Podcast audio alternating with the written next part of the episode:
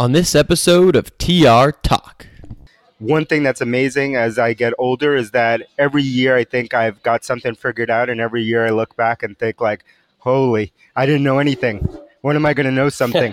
right? Like, when am I yeah. finally going to learn something? And I think you've heard that. Everyone's heard that over the years. You've heard, you know, older people say, like, the more that you learn, the more that you know that you don't know anything at all. And I'm living proof of that. And so uh, I've, you know, I'm obsessed with learning from, virtual mentors and mentors in life, and uh, because uh, they're you know we learn by failure, but as Warren Buffett says, it's better to learn from someone else's failure than your own failure. Hello, good morning, and welcome to another episode of the TR Talk podcast. This is Tommy Tahoe Alaimo alongside my good friend Ryan Warner, where we break down how millennials can fast track their personal development and kick ass in the real world.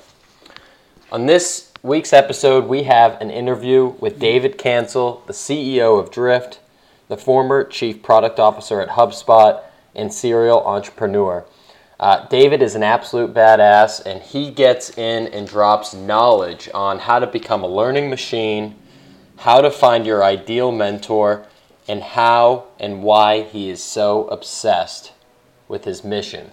Uh, this was a unique episode uh, where my good buddy Ryan was in Australia, so I took this one solo, so you will only hear my lovely voice and you won't be bogged down with him during this interview. Want to give a quick shout out to the TR Talk fans of the week, Chris and Denise Clark, out from Braintree, Mass. Thank you guys so much for the support. Go Pats! If you'd like to support the TR Talk podcast, hit us up on the iTunes app, give us a five star review, subscribe, share it out, tell someone about us. It would mean a lot. If we provide any value in this interview, we, we really hope you could take the two minutes to do that. 66 five star reviews so far. We hope that you can be number 67. But now we're going to take you back to the streets of Boston, Massachusetts with our good friend David Cancel. Enjoy. All right, David Cancel, welcome to TR Talk, man. Thanks for joining the show. Uh, thanks for being uh, letting me be on the show. I'm excited to talk to your audience today, and uh, I'm psyched just to get into it. Cool, man. So, um, so let's let's dive right on into this thing. Um, we were just talking a second ago how um, you know Ryan and I have been you know, following a lot of what you and what Drift are doing, um, both on your podcast, which we can get into in a, in a minute and through some of your articles. But you know, one thing that's really um, I think is outstanding is how you promote being uh, what you would call a learning machine. Mm-hmm. I'd love for you to kind of riff on that for a little bit on on what you think sure. that means. Sure thing. It's my obsession. So, you know, one thing that I figured out, I've been doing this a long time now, 20 something years in my career. And one thing that I figured out in retrospect, right, because it's uh, most of the stuff we have to figure out by looking backwards, is that the one thing that really motivated me and got me excited was being constantly challenged and constantly learning.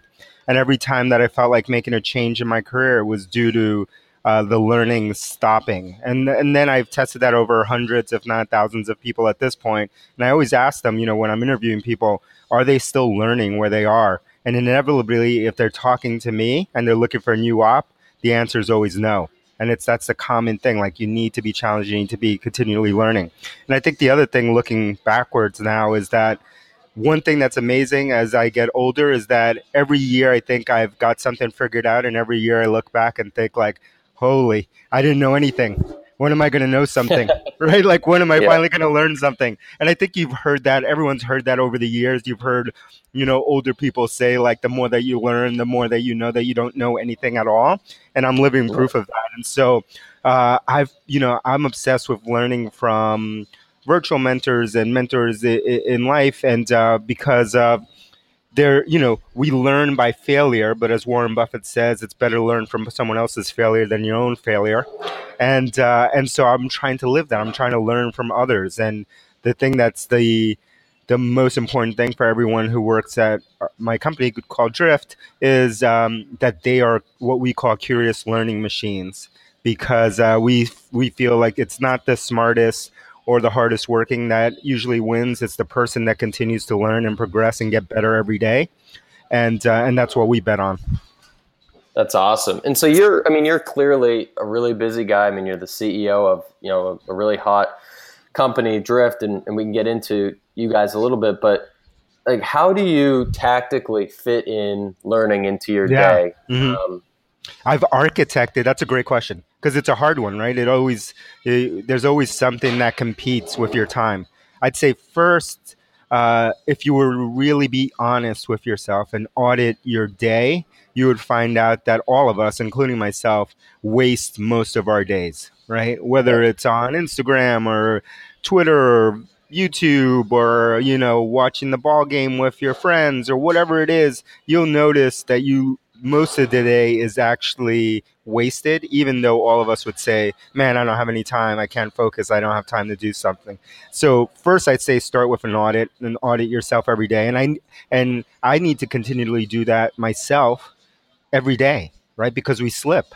And um, and so I audit my day and then I create I, I begin the day by being intentional and I focus the one part of the day that I can always control, which is the morning right? If I wake up early enough, and uh, and I wake up usually at five five thirty.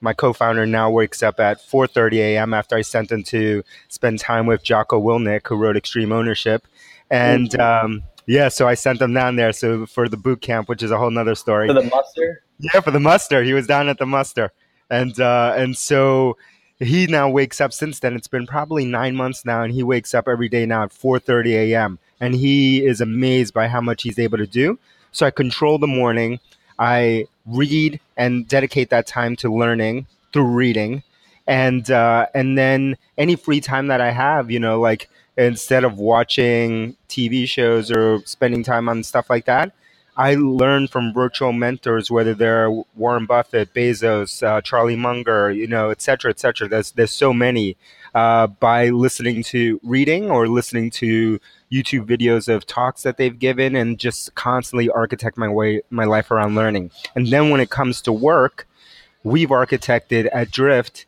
uh, the entire culture around learning.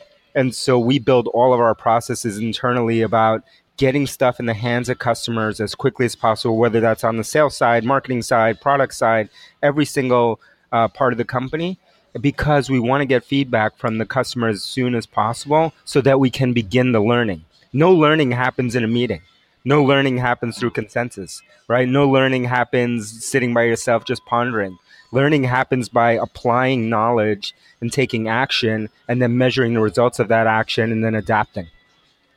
Yeah and it's so i think it's so important it's tough when you're getting in the you know in the, the daily routine and you're going from internal meeting to internal yeah. meeting and then you clear your inbox and then you realize four hours have passed and you haven't done anything productive so i'm curious like when you're at your best you're a learning machine you're you're you know whatever it is watching videos reading books like what is your process for absorbing that yep. um, and then being able to put that to use? Like, are you taking notes and then revisiting it in a journal of some sort, or like, how do you keep track of everything? Yeah, you're... good question. Uh, so yeah, it, it's hard to. I'd say one when it comes to like meetings and having your day kind of ruined by meetings and process and dealing with emails. I take the extreme approach and I say I don't I don't answer any emails. I don't even look at my email right? Like my email is, I can't tell you how many thousands of emails are in my email inbox that I refuse to even read, right? Because uh, I figured out that I was wasting too much of my time being reactive to other people's um, questions or agenda or whatever they had to do, and I wasn't really being productive right? And being productive was focused on the, the doing and the building and the making. It wasn't on reacting to emails. So I don't answer to uh, emails. I know that's crazy for for a lot of people. And then when it comes to meetings, I try not to have meetings. I end up having a, a lot of meetings because I'm interviewing people, especially at Drift. Uh, but I, I actually spend a lot of time deflecting meetings, and we have. Um, I try to get everyone in the company to do the same. Like if you're in a meeting and you don't have anything to say in this meeting, get up and leave. Like we have that. I've printed that out and I've taped that to every table in every conference room in the in our office right? Like leave, like do not sit here, do not have a meeting just for the sake of meeting. Take action, right? And we believe in uh, what you know Apple and Steve Jobs would call the DRI principle, which is the directly responsible individual principle, where we don't want consensus. We want someone Uh, it doesn't matter what their title is to be named responsible for whatever the the decision is and for them to make a decision right or wrong and just move on with it and not get lost in it. But when it comes to your question about uh, how do i make sure to apply my learning right? Uh, for me it comes in a couple of ways. One is uh, it's repetition. That's why i often have to i reread books uh, different times in in life because most of what you're reading in books are i find is a reminder it's not a discovery. It's not um, it's not so much that you're looking for these discoveries that you didn't know the right answer. It's a reminder, uh, at least to me, of you know the answer. Your gut is telling you the answer, and maybe you need to hear it for the fifth time in a different way by a different author, or a different mentor, a different person for it to get through your thick skull, right? And I and that's what I need. And so that's awesome. Yeah, So that that's what I use. It's kind of a reminder, and I find myself revisiting books, and then it happens that I'm in the right context where I could actually apply that, and then I take action immediately and apply that knowledge that I had but I wasn't using because I needed that reminder and that kick in the kick in the kick in the butt to get going. Yeah, yeah, and um, I think that's really important, and it's something that again we get lost frequently in like the day to day minutia and trying to think big pictures is important. And, and you mentioned a few minutes ago um, these people being you know a virtual mentor, and it you know you actually put out a video I think yesterday that I was watching when you're in your car and you're talking about Warren Buffett being a virtual mentor of yours, oh, yeah. and uh, you know explaining a you know a story, a, a practice that he shared around um, you know how to kind of become a person that you want to be. Mm-hmm. Um, but I'd, I'd love to hear your take generally on mentors, be it virtually or in person and, and how you have you leveraged that to, to help you grow yeah it's uh, i really believe in the idea of mentors and role models and i think they're equally important um, i'd say this is one of the lessons that i wish someone would have taught me early on uh, in life i didn't learn it until uh, much later probably in my early 30s and um, the importance of, of, of mentors and role models. It turns out that if I look back in time, I had a series of mentors that were instrumental to to my life, uh, but I didn't know they were mentors at the time. I didn't even know. I wasn't even thinking of the word mentor. I don't think uh, I had even people use that word in the business context at that point. But it turned out that you know when I was in my probably late teen, you know, like in college age, um, I had my first mentor. His name is Sam Lee, and um, and I worked in a warehouse while I was going to college, and he was the owner of this business. And it was the most unlikely scenario, but I learned so much from him. And he was almost like uh, Sam Walton to me, which is the founder of uh, of, of Walmart, and they had very similarities. And Sam Walton later became a virtual mentor of mine. But um, mentors are so important because of what I said earlier, which is hey, we can learn through pain or we can learn through someone else's experience. It's really difficult. That's easy to say. That's a simple concept. It's really difficult to put into practice because our egos get in the way every day. And we all have egos. Don't fool yourself. You have an ego. I have an ego. And our egos are fragile and they don't want to hear the truth often because it's painful. And, uh, and because of that, we make the wrong decisions and we let them get in our way and then we learn from pain. And what I've learned from working with mentors is, and it's taken some time because sometimes they teach me something that many of them have taught me things that it's taken me time to really understand and look back and say, oh, that's what they meant.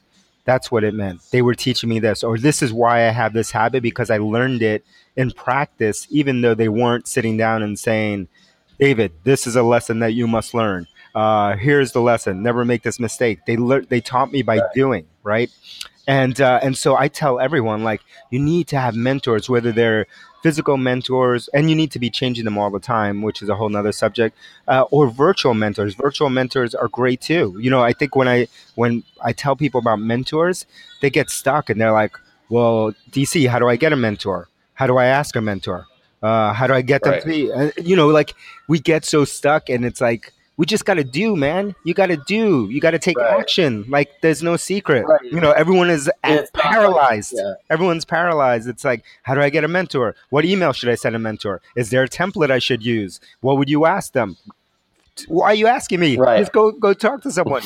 like Come on, man. Yeah, You're wasting time. It's it's funny because yeah, you would think, and I was actually, you know, maybe a year ago thinking like, man, I, you know, I, I'm starting off my career like I could really use a mentor, and you know, like what? How do I say an email to someone that's important and say, hey, you know, I'm you know, I'm Tom and I want a mentor, and would you be willing to mentor me? And it's like the when in reality, I look back, you know, after a year, and you know, there's you know probably a good you know half dozen people that I can you know say have been really uh, key to my growth, both personally and virtually. Mm-hmm. And um, you know, it, we never had the conversation, "Hey, will you be my mentor?" Yep. It's just trying to spend time with the right people. I think that's really really, really important. And, and you mentioned. It. I think you nailed it. I think that's how. I'm sorry to interrupt you, Tom, uh, but but I think you nailed it because that's how I found mentors mentors have not been i'm actively seeking for a mentor because guess what anyone that you want to be a mentor is way too busy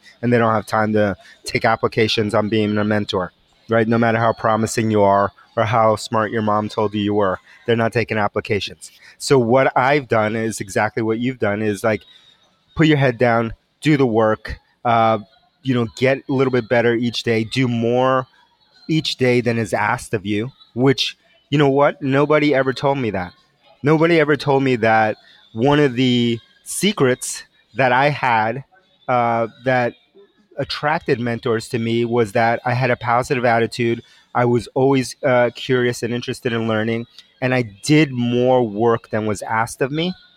And no one told me that those were secrets. No one told me that was uh, that. No one told me in school uh, that those things were important.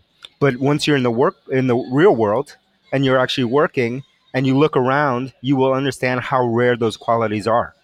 To have that combination of qualities, and then a mentor or someone who who can can help guide you is going to pick up on that, and they're going to say, "I want to bet on this person, David or Tom or John or whoever or Susie, because they're exceptional. They're not like everyone else, just because they're doing those three things."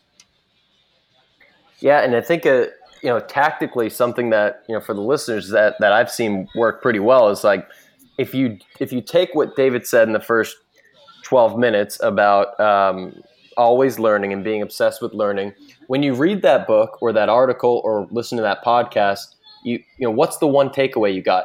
Yep. It's easy to find their contact info. Email them and say, hey, you know, Jocko Willink, I read your book, Extreme Ownership. Love the concept of getting up early, getting after it. Like, it was a great read and that's it. And that's it. and then no maybe ask. if you build With that no up ask. over time, right? And if you build that up over time and say, hey, you know, since I read your book a month ago, I've been getting up at 4:45 every day. It's been helpful. Whatever. Again, no ask, and you keep kind of building that up, and then at some point, maybe you know, the best case is he gets back to you, and maybe something happens. But at the worst case, he's a virtual mentor that has actually helped you in your life. I love that advice, and it's you're taking action, you're showing initiative, and guess what? Uh, people will think that's way too easy. It doesn't make any sense. They want some secret formula, but no one does that. No one does exactly what you said, which is uh, reach out to someone with no ask and say, "Hey, thank you, thank you for putting out that book. That book has had an impact on my life. That's all I have to say. I just want to say thank you." Right? Nobody does that, right? And um, as simple as it is, and as common sense as that is, common sense ain't common. Uh, and so that's a that's a misnomer. Nobody has common sense, including me, and so uh, it's definitely not common.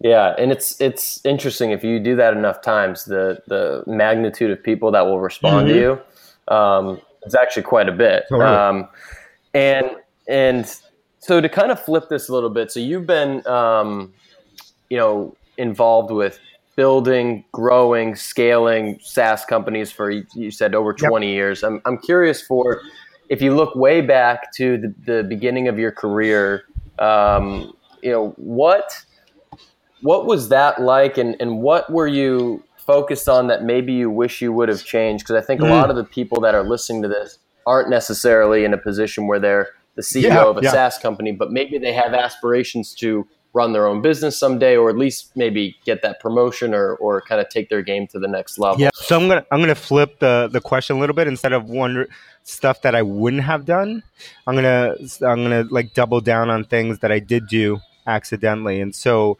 um, you know if i look back you know i'd say early in my career i didn't have you know all the access to information that everyone has now right? There was no uh, i couldn't watch things on youtube. There was no youtube. There was no um, you know magazines or articles on zuckerberg or this person or that person. Like none of that stuff existed. Like entrepreneur was not a thing that was um, held up as something that people wanted to be. And so i didn't have role models i didn't have these virtual role models i didn't out there i didn't have examples. The only books that were out were books about like Fortune 100 CEOs at the time that you know I couldn't relate to, and so like you know what I did was that I would keep doing is I kept doubling down on learning, uh, getting better, doing a little bit more than than I needed to do every day, and uh, and then I accidentally kept upgrading my surroundings and my and my role models, meaning the people that were around me in my peer groups.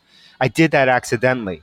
And if I were to do anything again, I would double down on that because we all know the the we all talk about you know being the average of the five people that you're around. And uh, if anything, I think like I underestimated the power of that. I didn't know the power of that, and I, I did it accidentally by you know by upgrading my peer group over time. Like if you spend all your time you know hanging with your boys or your friends or family or people that aren't don't share your same goals, you know, and you spend all your time at the bar watching the game with your boys, that's what you're going to be in in 30 years from now. Like the high performance people, whether it's in sports or or um, business or what have you, that you're that if you're trying to emulate them, guess what? They're not there. Right, they're off training, they're off getting better, they're off learning, yeah. and so you need to be around those people. I did that accidentally, and I didn't know the power of that. And over time, I kept getting putting myself in new groups of people and then looking being able to look around and saying wait a second. They don't know anything i don't know. They're not you know they're not they don't work harder than i do. They don't have some there's no secret magic potion. They're not in some secret club. They're not in the illuminati like they're just you know they're just normal people. Wait a second i can do this too. And then i then i would all of a sudden remove that limiting belief and then i would start you know work working to the their average. And then then uh uh you know then i would upgrade again and i do it again and again and then i get to the point where i am now where like all of my friends and peers are people who have started companies who are running public companies who so i now look at them and say wait a second i can do that too and that's where i'm i'm focused on doing but i could have never believed that i could do what i'm doing now uh 20 years ago but all of you have that ability now. You're listening to this. You have lessons that you can do, uh, that you can learn from, and you can start right now by changing your peer group immediately and continually upgrade that. It's simple to say. It's hard to do because uh, you have friends and you want to be loyal, and some of them are family. But like those are the people. You know, I often say there's uh, cra- this this kind of metaphor of crabs in the pot. Like if you're if you ever boil crabs in a pot like and one one crab tries to crawl out of the pot and get out of the pot the rest of the crabs are going to reach up drag it back down because they don't want that crab to get out. And it's the same thing happens with if you surround yourself with people who don't share the same goals and wondering like tom why aren't you unhappy? Why are you not content? Why you why are you always reading? You changed man. Why do you want to get better what are you better than us like what you, you constantly going to deal with that kind of stuff and so you need to get that stuff out of your life yeah, and I, I think it's well, I, I know from experience that that's actually it's easier said than done. Especially, oh, yeah. I think maybe it's it's easier when you're older, but it's definitely tough when you're in your your mid twenties. And I think that the by far the majority of people are more focused on you know going out, watching yep. the game, you know, having some beers, doing that, and like uh, less so on hey, let's read um, you know XYZ book or, you know, let's listen to whatever podcast. And um, so, like, were you tactically, like, when you were that age, were you joining like uh, like a meetup group of some sort or just like trying to seek out like one person at a time that you thought had those same interests as you? Or how yeah, did you even go about it? Or maybe hang out yeah i think well i did do that. I did hang out with with um, kind of the older crew um, but i'd say really what happened with me was that um, I'm, obs- I'm an obsessive personality, if you can't tell uh, so far. I was, obs- uh, you know, this was the yep. early days. This is prehistory, early days of the internet, commercial internet. And so I became obsessed with the internet because it was a never ending learning machine, right? It was unlike a book or a library, like it just kept growing exponentially. And so I became obsessed with that, so much so that I stopped hanging around with uh, a lot of friends and uh, people that I would hang out with, go to bar with, you know, go to a club, all that kind of stuff. This is back in New York City. And uh, I became obsessed with the curiosity of learning and wanting to learn how to how this whole thing worked and how did you build a website and how did you build an app and all this kind of stuff. I just went down the rabbit hole so deep that i didn't do it intentionally. I kind of accidentally fell into it just because of my passion for learning. And you know but i had to deal with all of my friends saying oh hey you changed. What happened to you? You don't hang out anymore? Are you good too good what are you doing with that computer all the time like you know like all all the all the things that you could imagine all your friends saying to you if you were to dive into it but i didn't care because i was so obsessed with uh, learning this thing and I and trying to figure out. And so that's what happened to me. That was an accidental, wasn't intentional, but there's a way to do it intentionally, and I do do it intentionally now because I li- you know I only s- spend time with beyond my family. I spend time with people who share the same goals as me because it's too hard to translate, too too hard to to kind of communicate the kind of stuff that you're doing when other people have different different goals in their life. And there's nothing wrong with having different goals, but I'm trying to do something. I'm trying to learn from others, and it's not about hitting the goal for me. It's about learning together and getting better together. Yeah, I love it, man. And um, you know, you're one quick thing, and and um, I know we're at about time here, but you know, you, you talk about the word obsession a lot, and I think it's a word that people refrain from. And you know, I think one of the best books that I've read in, in recent memory was "Be Obsessed or Be Average" mm. from Grant Cardone. And I think there's just a lot of truth to that around like, hey, there's you know, whatever percent, ninety percent of people are fine with with being in that middle tier of whatever they want to do and their their goals are are more so focused on yep. socialization or whatever it is but if you want to be the best at something uh, absolutely. i love that. And so i, love, love the uncle g. i love that but he's right you know you have to be obsessed about it. We think it's weird uh, sorry to jump in but we think it's weird in getting better in this kind of professional context. But if you were to look at an artist you were to look at a scientist you were to look at an athlete would you think it's weird that an athlete trains, that Kobe Bryant trains all the time, that Tom Brady trains all the time? Is that weird? Is it weird that an, that Olympian has to train every day to get to the Olympics? Everyone would say, of course not. It's not weird. So why would it be weird that you would have to train to get good at whatever it is that you want to get good at? It's not going to happen through osmosis or magic. It's going to happen the same way through training. Yeah. Yeah.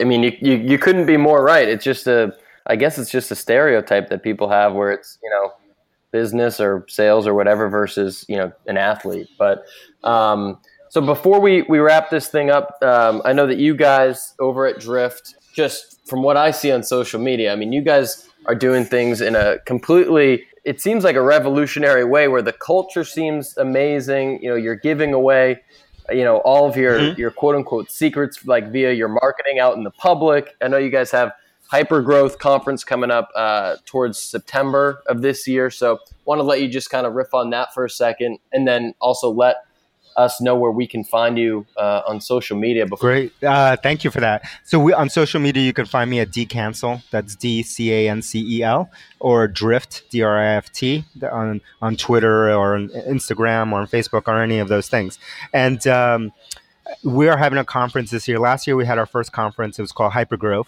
Uh, we I set an audacious goal of getting a thousand people there. We had fourteen hundred people register and come to Boston uh, from all over the world. I mean, people from Norway and Italy and of course the U all over the U.S. and South America, and I was just blown away. And that was largely came through our community of our podcast called Seeking Wisdom. And then this year I said I want to up them goals. And so our goals this year is to to get our goal is to get 4,500 people to hypergrowth in September, which is insane, wow. and uh, and we are going to split it among two cities: Boston, uh, September 4th, and September 24th uh, in San Francisco. Right? The week of k- kind of kicking off the week of uh, Dreamforce, which is a conference that Salesforce throws. So if you happen to be in town for that or in, yep. in Boston, please join us. Come to Hypergrowth.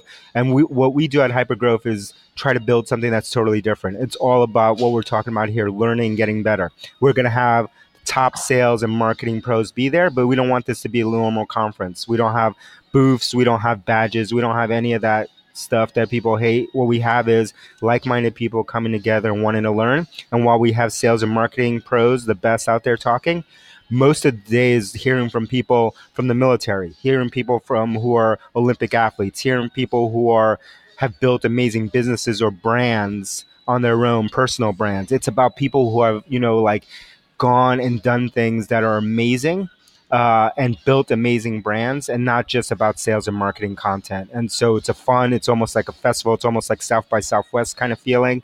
So I invite all, you all to come and be there. And in terms of giving away our secrets, I think what you know what we're doing is, you know, I've been in this sales and marketing world a long time building software, and you know, I stepped back and I and I and said, what makes sense, like for the normal person. How can I explain this? Because we've gotten so lost in sales sequencing, marketing automation, this CRM tools, plugins, blah blah blah, this kind of stuff. And I built all of that stuff in the past. Um, but then I step back and say, what does make sense for the customer? Like, what's the best experience for the company? Like, let's build software that kind of rethinks all of this stuff.